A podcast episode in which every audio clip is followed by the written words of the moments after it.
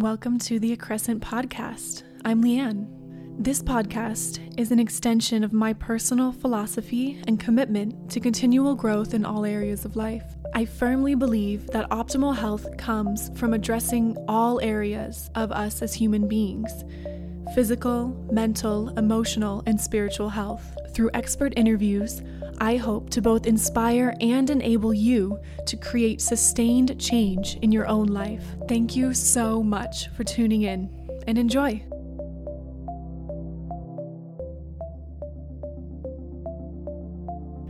Hello, everyone. Happy Monday, and welcome back to the Accrescent podcast with me, your host, Leanne Lindsay. And this week is an incredibly special interview for me with perhaps one of the most fascinating human beings I've ever had the privilege of meeting. And that is Jayne Amelia Larson and she is an actress, a voiceover artist, and the author of the New York Times bestselling memoir Driving the Saudis, published by Simon and Schuster. She was also on the People magazine top book picks for that book, Driving the Saudis. She has a hands on experience of story development and production, has been on producing teams of several award winning films and plays, and is a creative content producer for business development and branding. She is also a proud CASA volunteer and working on a new book about her advocacy work with youth in foster care, which is tentatively titled Give Me Shelter. And this week is a little different because it's going to be a two part episode. So, this one you're listening to now will be part one, and then after that will be part number two because we get into two different topics. So, part one, Jayne Amelia and I are discussing her book, Driving the Saudis, which I read and fell absolutely in love with. It's really so coincidental or providential how Jayne Amelia and I met. We actually met at a mutual friend's birthday party. And her and I got to talking and instantly clicked. She ended up telling me about her book, which I bought and read within a day. It was so amazing. And I'm just so honored to have her on to share her story.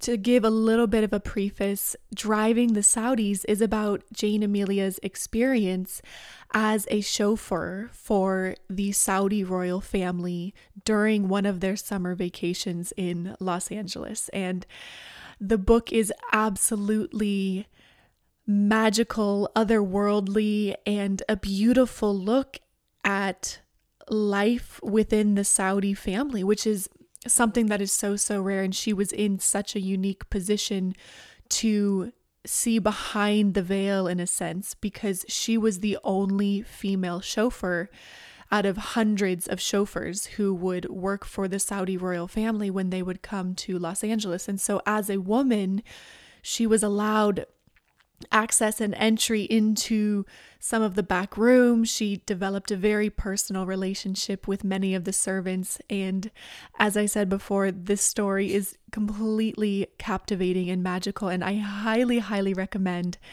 getting the book and reading through it entirely because there is just so many wild, unbelievable, hysterical moments that she shares in this book. And it is truly one of my favorite books and probably will be one of my favorite books until the day I die. It is that special. So I will make sure to link Driving the Saudis in the show notes so you guys can find it easily. As I mentioned, this is a two part interview because the second half of the interview, we shift gears and begin to discuss Jayne Amelia's involvement in an organization known as CASA which stands for Court Appointed Special Advocates. And these are volunteers who work with youth in the foster care system to help them find the right family, get a good education, and so much more. And that really is a discussion all on its own in and of itself. And I really wanted to honor it in that way by giving it its own episode. So, for those interested in hearing more from Jayne Amelia after this interview, definitely tune in to part two to learn all about her involvement in CASA and how you can also get involved in helping a foster care child through this incredible organization. But with that, please enjoy this interview with Jayne Amelia Larson on her New York Times bestselling book, Driving the Saudis.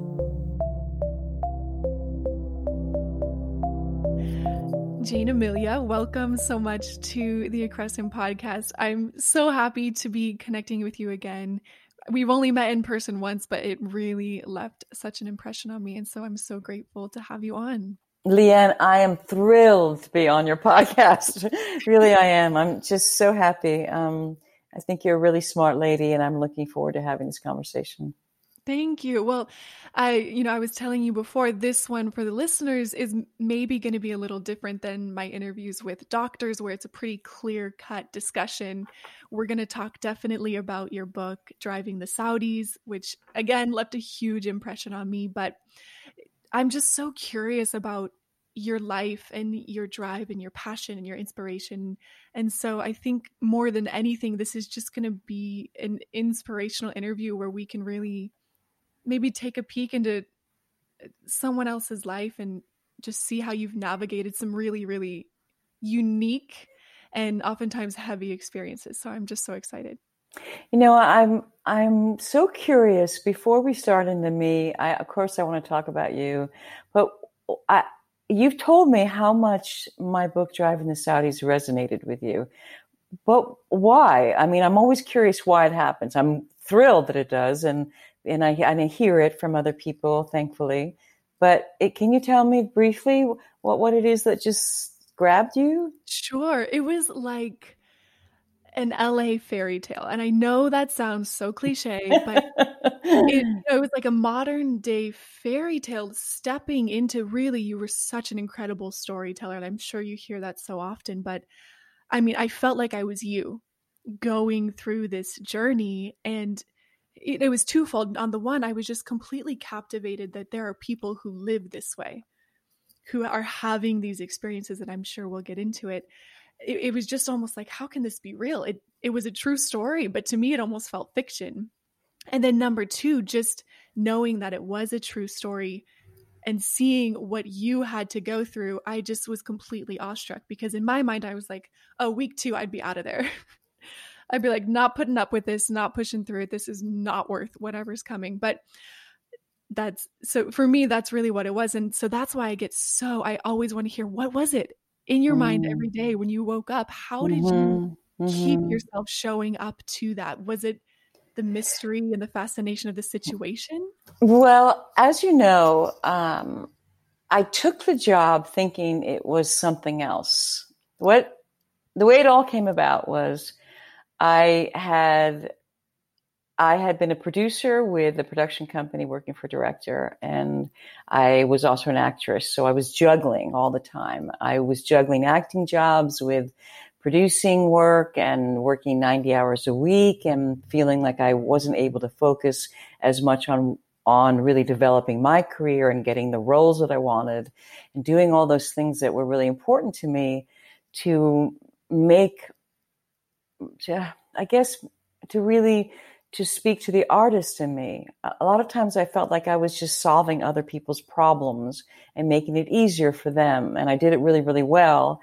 And then I became indispensable. But I also knew in my heart, you're never really indispensable. In fact, you are very dispensable. And sometimes that shows up in a really terrible way. But so I decided I had to focus on just what I wanted to do. So I left a pretty secure and cushy job that allowed me a certain amount of flexibility, but not a huge amount of flexibility. And I started, I just hung out on my own, doing my own thing. And pretty much I quickly blew all the money that I had saved. It just happened really fast. And I wasn't booking any jobs. I had done a lot of voiceovers, but they, the big ones weren't coming into me. And a friend of mine said, well, you should be a chauffeur.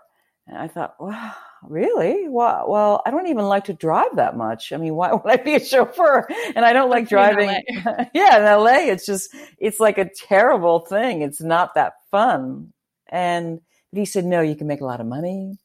You can have a lot of free time. You can take meetings. You can do phone calls. You can take jobs between things. And he really, uh, like, teased it out. And then I met a couple of his friends that did it, and they all seemed to be making a boatload of money and not really working that hard for it. These were guys, mind you, right? And so I thought, you know what, I'm just going to go try chauffeuring and see what happens. So I applied to, at that time, um, because there was no Uber or Lyft, there was no rideshare, I applied for like a premier black car service. And I was one of the very few female drivers. And I immediately started to do really well because people requested me, and I was kind of like a concierge in a car, and I um, I knew the the nicest hotels and the nicest restaurants. So all of my entertainment background kind of worked out for me in that regard. But even so, it was nowhere near what I was hoping it was going to be. It was long, long hours. It was lonely. Um, there were some really basic things that were just awful. For instance, when you're chauffeuring in the middle of the night, there's no place to pee. like you're 100 miles from home and you just have to go to like a dirty Starbucks if it's open or a gas station. And also, as a woman, it was often really not that safe. I, I started to be hyper vigilant because things happened that made me uncomfortable and uh, always trying to figure out how I could make sure that I could do the job, feel safe, get home to do the things that I wanted to do. And that started to like not work out that great. And then another friend said, Oh, you could drive for a private family if you want. And I thought, oh, well, private family would be nice. That you know, it would be different. I wouldn't have to pick up these strange guys at the airport, and I wouldn't have to drive to Vegas in the middle of the night or Palm Springs or any of that stuff. Because there's a there's an expression in chauffeuring called "as directed" (AD), and that means you get in the car and you don't know where you're going to go because the client could say, take me to the Beverly Hills Hotel. And then after that, I want to go to Palm Springs. And then after that, I want to come back to the Beverly Hotels to, to that hotel. And then after that, I want to go to Las Vegas. Mm-hmm. And you can't say, oh, no, actually, I don't want to do that. Uh, I, uh, I, I, in fact, I, I, can't. I'm off at eight. That's not the way it works in, with a premier car service. Once you're in the car and it's an AD job, you're on until the client says go away. So I was already fried, right? And my friend says, You can make a lot of money for this private family. It's going to be a tough job. It's going to be seven weeks, 24 7, but it's for the royal family. I thought, Ooh, for the royal family. And then he said, For the Saudi royal family.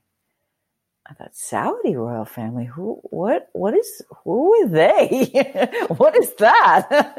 I had no idea. I I just had no idea, and but I got the job, and there was no vetting process. Zero, zip. They didn't. They didn't even meet me. Uh, all it just. I just had to have a clean license, which I did, and uh, I got the job. It was cash. It was seven days a week for seven weeks straight, 24 7. And when I say 24 7, I mean 24 7, around the clock. I was told I was hired to drive a young princess because her parents were quite westernized. And that was true in part. But actually, when we went to the airport to, to pick up all the Saudis, I had a, um, like um, a nameplate sign, right, that you see at the airport with people like the chauffeurs holding up their signs. And mine said Michelle. So I thought, oh, okay, so my princess's name must be Michelle. And I'm looking, I'm looking, I'm looking, I'm asking for Michelle, and they're all ignoring me. Uh, I was the only female chauffeur. There were like 35 or so other guys, and I'm the I'm the only woman and they're all and they're all kind of giggling and laughing at me too. Like, well, what's she doing asking for Michelle? And then finally, it turns out that actually Michelle was the royal hairdresser. I was assigned to drive a man who was a royal hairdresser. And he was awful. He was an awful, awful person. And because you read my book, book you know he was just dastardly. And he used to mm-hmm. shriek at me the whole time. He smoked, chain smoked in the car, would not let me open the windows. And also, he gambled. And he wanted to go to Palm Springs every night and he would, uh, you know, I did this as a one woman show first, so I'll give you a little impersonation of, of how he was because this is literally the way he was. He'd say, I want to go gambling now. And he'd smoke. and then you say, radio up, radio up. And then always, he, somehow it was always the song I Will Survive by Gloria Gaynor that came on the radio. And he would sing along, I will survive, I will survive, yay! Radio up! And so that was just terrible, really, really terrible. And it was so ironic because you're like, I don't know if I will survive. I don't know. No, I, I exactly. And so, and, and that job, because I was driving him, I hate uh, he would do the princess's hair in the morning, and then he would prepare her for evening, uh, like around four or five, and then he would want to go to Palm Springs, rush hour, drive to Palm Springs, and then come back at four or five or six in the morning, depending if he was winning or not. And I would catch a few hours sleep, and I would have to go back to the hotel because I wasn't only assigned to him. I also drove a lot of the servant girls. I ended up becoming very friendly with the servants. They were lovely, lovely women. They were from Eritrea and Yemen and Egypt, and they worked 24 7 for the family, but 24 7 for their whole lives. Mm-hmm. Not like me, um, only doing it for a few weeks. And then I did end up driving a young princess. Uh, she had come actually late on the trip, but I did end up driving her, and I drove her nanny. And they the nanny, her nanny was just fantastic. She was a very educated, very smart, lovely, lovely woman. And I learned a lot about what was going on. And as you know from reading the book, that um, when I was driving the servants, what they were doing is following the princess and her friends, the older princess, the princess mother, and her friends while they went shopping on Rodeo Drive or on Robertson. And they spent hundreds of thousands of dollars a day they would clean out stores and then all the all the presents are all you know all the gifts all the shoes all the uh, all the handbags would be tossed into the back of a SUV on this uh, um, in this long line of limos and SUVs and Mercedes and BMWs. Um, there would be an SUV in the back. They would throw all the booty into that SUV. That would make periodic runs to the hotel to dump off the stuff to bring back in the empty SUV, where they just do it all over again from store to store to store. When they weren't shopping, they were having plastic surgery. And I mean, all kinds of plastic surgery. They were doing not only their noses and their breasts, but they were doing liposuction. They were doing ass implants. They were doing calf implants all this crazy, crazy stuff. And people have asked me, why, why did they, do they do that when the Saudi women are covered up with the black abaya and the hijab and the veil when they're, when they're out of their own home? But what people don't realize that when they're in their own home, around their friends, around their family, they show off their beautiful couture clothing their beautiful new lips, their beautiful new nose, their uh, their lovely new breasts. They show off that stuff just like regular women do. And also the Saudi women that I drove here in Los Angeles, they did not cover. They look like beautiful Persian women dressed to the nines with lots of makeup and long hair. and beautiful long nails and high heels. Uh, they just looked fantastic. They looked like a bunch of fashion models all the time. But the servants who worked for them, also Muslim, were, or in general, they were Muslim. There were a few that were uh, that were uh, that were Christian, but even the Christians actually wore hijab. But all the Muslim servants were devout, and they all covered. They covered their hair. Some of them covered their face. They always covered their body, all the way from right to the bottom of their wrists, all the way to their ankles. They never dressed in any immodest clothing whatsoever. But the Saudi women and the girls dressed like they were going night clubbing all the time. um, and the the weird thing about that is that I, uh, that that kind of threw me for a little while because I I just couldn't I couldn't reconcile their very cloistered way of life with the amount of conspicuous consumption, the massive amounts of wealth that were spent, um, and also um, how they treated their servants. They treated their servants like slaves, and essentially. Mm-hmm the women were slaves. They worked 24 7. They were like indentured servants. They were paid a very small amount. And I quickly figured out through the help of the one, one very articulate nanny that the, most of the young girls were sending money back home to their families. They were supporting whole families back home. Hmm. And once I learned that they that, just gave up their whole life. Yeah. And not only that, it was an honor to work for the royal family for them. They were mm. probably making more money than anybody else in their family ever had. They were traveling the world. They were staying in the best hotels, but um, they were sending things to their. They were sending money to their families back home. And then also, once I figured out what was going on, when the princesses weren't shopping, I would take the servants to the 99 cent store, and they would load up on little things for their nieces and nephews or their brothers and sisters. And uh, they, I, the first time I took them to the 99 cent store, they just, they just screamed with glee. They were so thrilled, you know. And if you've ever been to the 99 cent store, I mean, it, you know, it's a colorful place, uh, you know, and they do have amazing things if you know what you're looking for.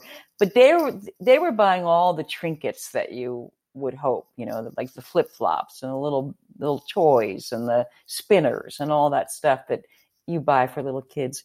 And they were probably sending all that stuff back to Egypt or to Yemen or to Eritrea or, you know, all the countries where they're from. Mm-hmm. Yeah, I remember in the book you mentioned that you asked, I can't remember who specifically, but you asked them about that dichotomy of so when you're in your country you all wear the cover-ups but when you're here for some reason you don't. How do you justify that? How do you explain that? But i don't remember what their response was. Well there was one particular princess who she was um uh, she was uh, i call her princess amira that wasn't actually her name. I changed all the names in the book. I had to do that. But princess amira explained to me that they do not cover when they're in the united states because they don't want to draw attention to themselves, especially since the, mm-hmm. as she said it, uh, since the unfortunate incident of September 11. So they did not cover when they uh, when they travel out of Saudi Arabia. Number one, they're not required to by law. They're only that law applies when they're in the kingdom, and also they want to assimilate when they're in France or in Spain or or uh, here in the United States, in Beverly Hills or in London or, or in New York or in Aspen, because they go to Aspen, they do not cover. And they don't have a problem with it.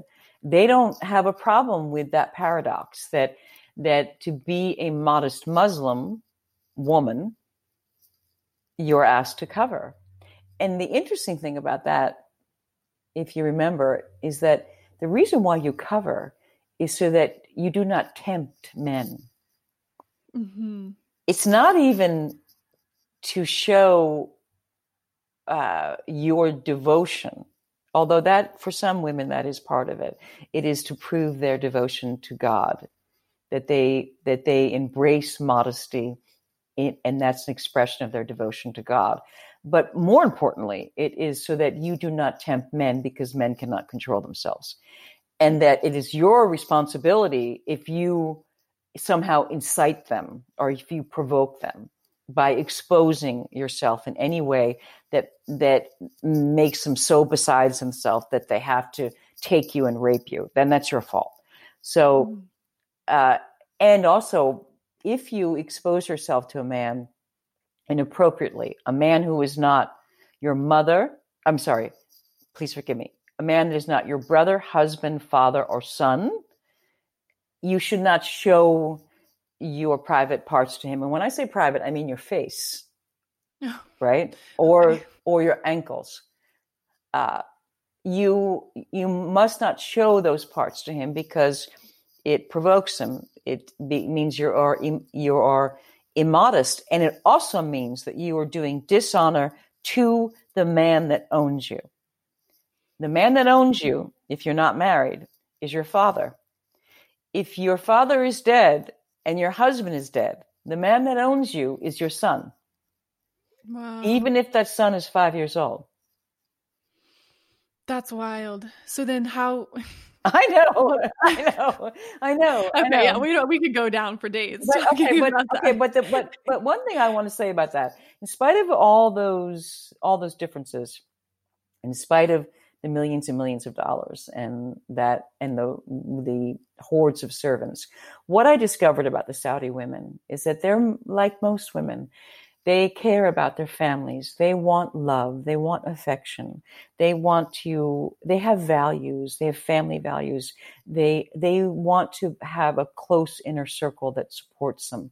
They're no different than any other women in that regard and they they also have the same insecurities as all women have. I I know I have this, and perhaps you do too. I wonder, am am I pretty enough? If I change this, would I be? Would I feel better? If I, uh, you know, if I if I changed my hair, would would would he look at me in a different way?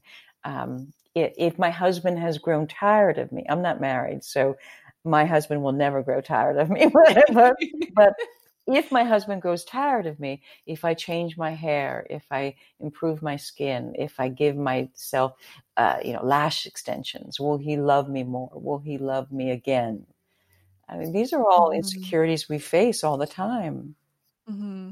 Yeah, and I think you did a really beautiful job in the book breaking down their culture not and not in a judgmental way but in a very observatory way of just taking it in. This is how it is. And i loved how curious you were and i loved the relationship that you ended up having with the servants because it gave you this incredibly inside perspective to how they live which so few of us will never get to experience. And that just helps shine the light on it in a different way. Maybe it doesn't make you agree, but it helps you at least to an extent understand a little bit better. I feel I was so lucky in that regard. I was so lucky to be a woman because the other chauffeurs were not invited up into the hotel rooms or into the, the private homes as I was. I had very intimate access early on.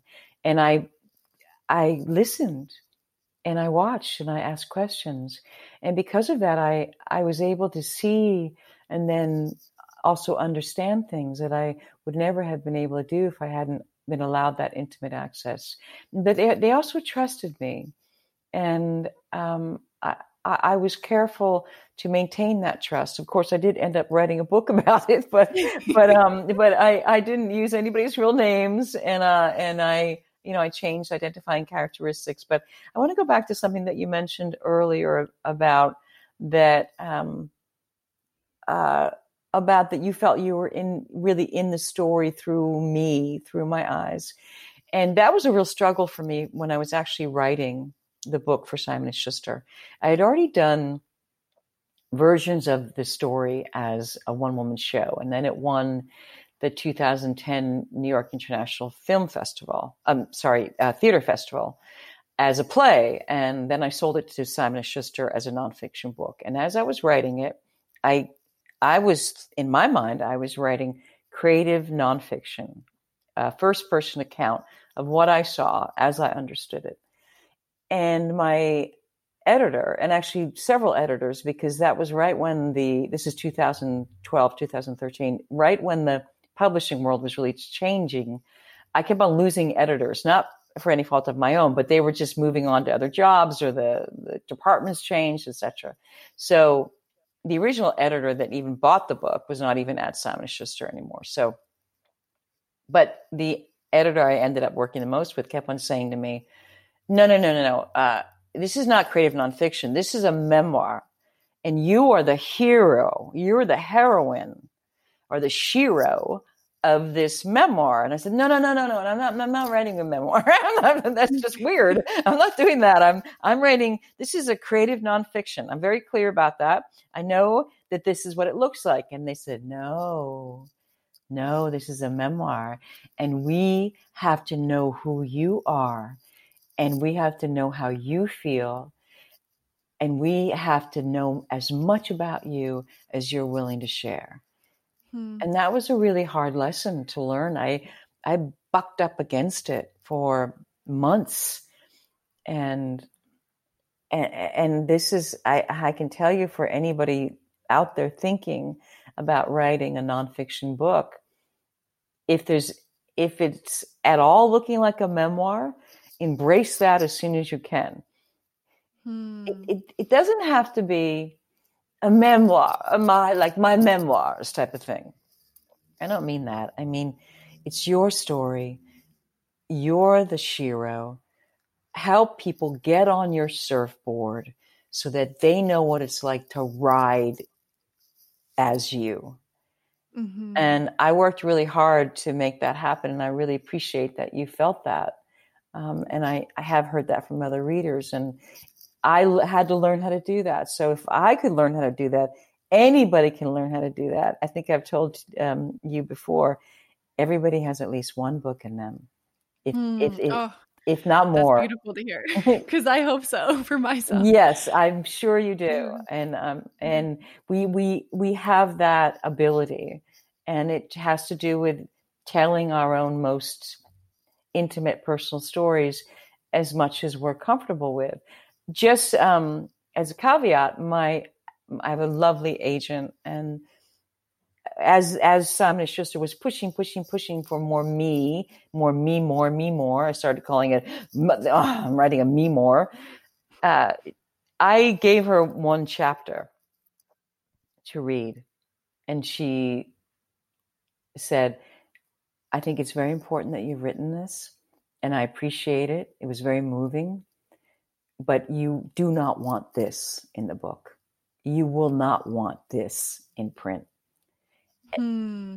And she was so right because if I think about it now, if I if that had made it to Simon and Schuster, they would have made me use it, I'm sure, and I would have been uncomfortable always knowing that people were out there reading that very, very intimate chapter that I really don't want to think about anymore, ever, really. Mm-hmm. Okay. And so, by the way, sometimes you have to write them and then take them out. Mm-hmm. I mean, I think it was good for me to write that. Yeah. Yeah. Well, it sounds like you had a, a very observant, wise editor who could yeah look at it and say, I'm going to say for your sake, let's take this out, even though it might make the book sell even Yeah. Better. Well, although that was my agent actually that did. Oh, your that. agent. Okay. If okay. the editor had seen that, the editor would said, no, this stays and we're putting this in. But my agent was um, super sensitive that way. And she already knew me well enough to know, yeah, this might be very sensational, this part of it. Uh, but you, you don't, you're not going to be happy later. Hmm. What how long was it from the experience to actually writing the book? Well, Simon Schuster um, doesn't like me to share specific dates, as you can imagine, because we try not to name exactly when things mm, happen. Sure, sure, sure. But let's just say that uh, I had the experience, and then not too long after that, I was writing a one woman show about it that then won uh, that had a certain amount of acclaim and then the book came out in basically 2013 so it like let's say a span of five-ish years Mm-hmm. What did you have this like initial intuitive feeling? I have to write about this. It sounds like maybe the one woman show was something that intuitively came up for you.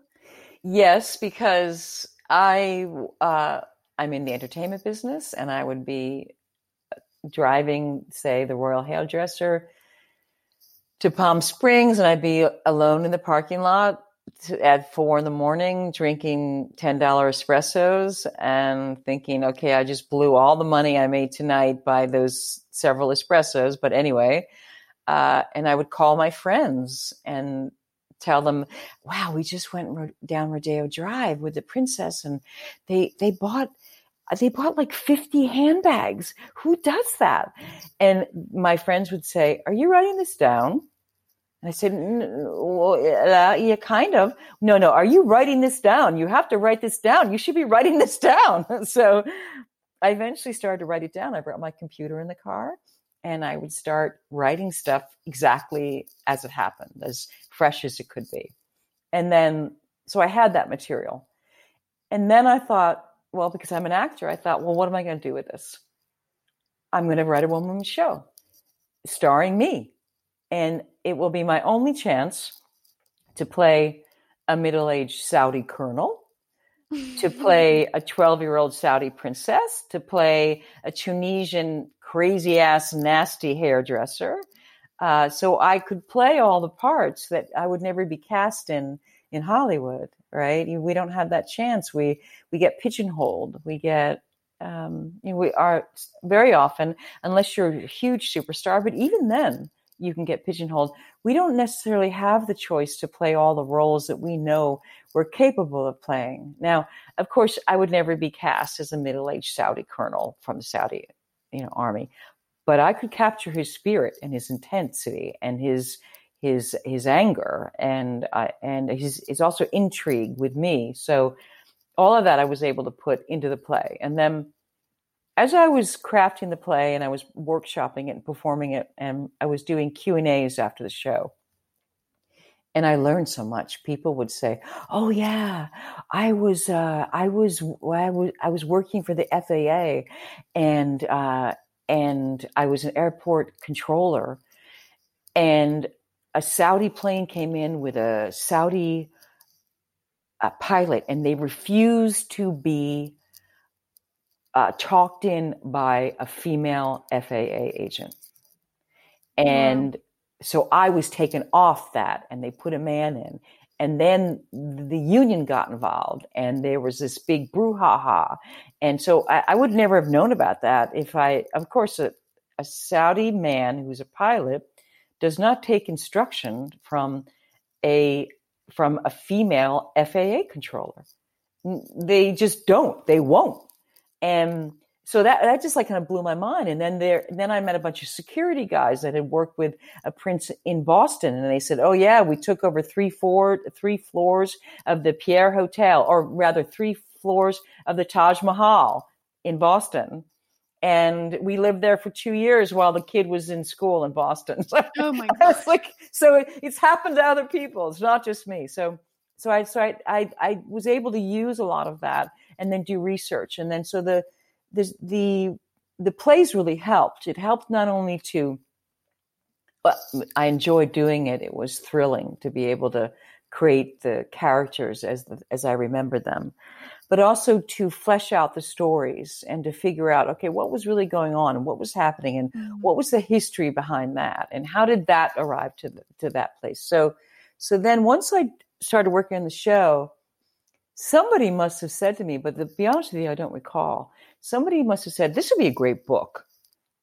And I decided right before I went to New York, I had a few weeks, I decided I was going to write a nonfiction book proposal and try to sell it, or rather, try to get an agent and then try to sell that book. And I had a couple of people, the friends that helped that helped me. One is Mike Rose, who is a professor at UCLA, and he would answer my calls in the middle of the night. You know, he really he was just fantastic. And I crafted a book proposal, had it in my hand when I flew to New York to do the New York Fringe Festival.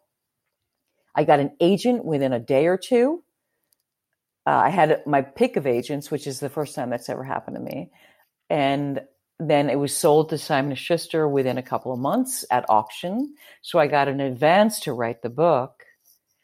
And then it was just high flying from there on. Uh, wow. I got lucky. The book did really well. I was featured in People magazine. I did all kinds of uh, radio programs. It was a New York Times bestseller. And mm. now I'm trying to, or I have been for some time trying to make it into a TV show, but it has not sold. Oh my, are you kidding me? That sounds amazing. It has not sold. From your from the perspective of the female chauffeur. Exactly. Could... But oh. it has not sold and I think Hollywood is scared of Saudis. Yeah. They, which is yeah. Makes sense. I know. I really, but I, I'm, I'm glad that you get it. It's like the female chauffeur, like behind the Tinseltown curtain, or in this mm-hmm. case, behind the abaya and the hijab. Like, what's going on back there? And yeah. it's also it's a story about the have and have nots, and and the upstairs, downstairs, as you know. But mm. well, I love that you said that as a woman you had such a different perspective because that was one of the things that throughout there was sort of this duality to being the woman. Number one, you're looked down upon, you're not treated right, you're not paid nearly what the men were being paid. Exactly. But when you look at big picture, you left with no money compared to what the men made, but you left with lifelong experiences and memories. They left with money that's now gone. Right. Sure. You're absolutely right because I really then that parlayed into a whole series of other things that also be made me a writer. Uh, mm. it, I really, I was not a writer before that. I was a reader. I hadn't really even written. I'd written another one woman show that did very well, but that was just really about my own experience as a woman and about sexuality and about family and and this. But this, but writing a show about my experience based on my real life experience was something I'd never done before. And then also to then make it into a book. And then now it's been a couple different iterations as a pilot and a film, although again, lots of smoke, no fire, it hasn't sold. But now, of course, I've written, uh, I've been working on a novel, which um, I'm very hopeful will sell. And now I'm working on another nonfiction book about my work as a CASA. Um, people haven't heard that expression, but very often, and I hadn't either. But it means I'm a court appointed special advocate for a child in foster care.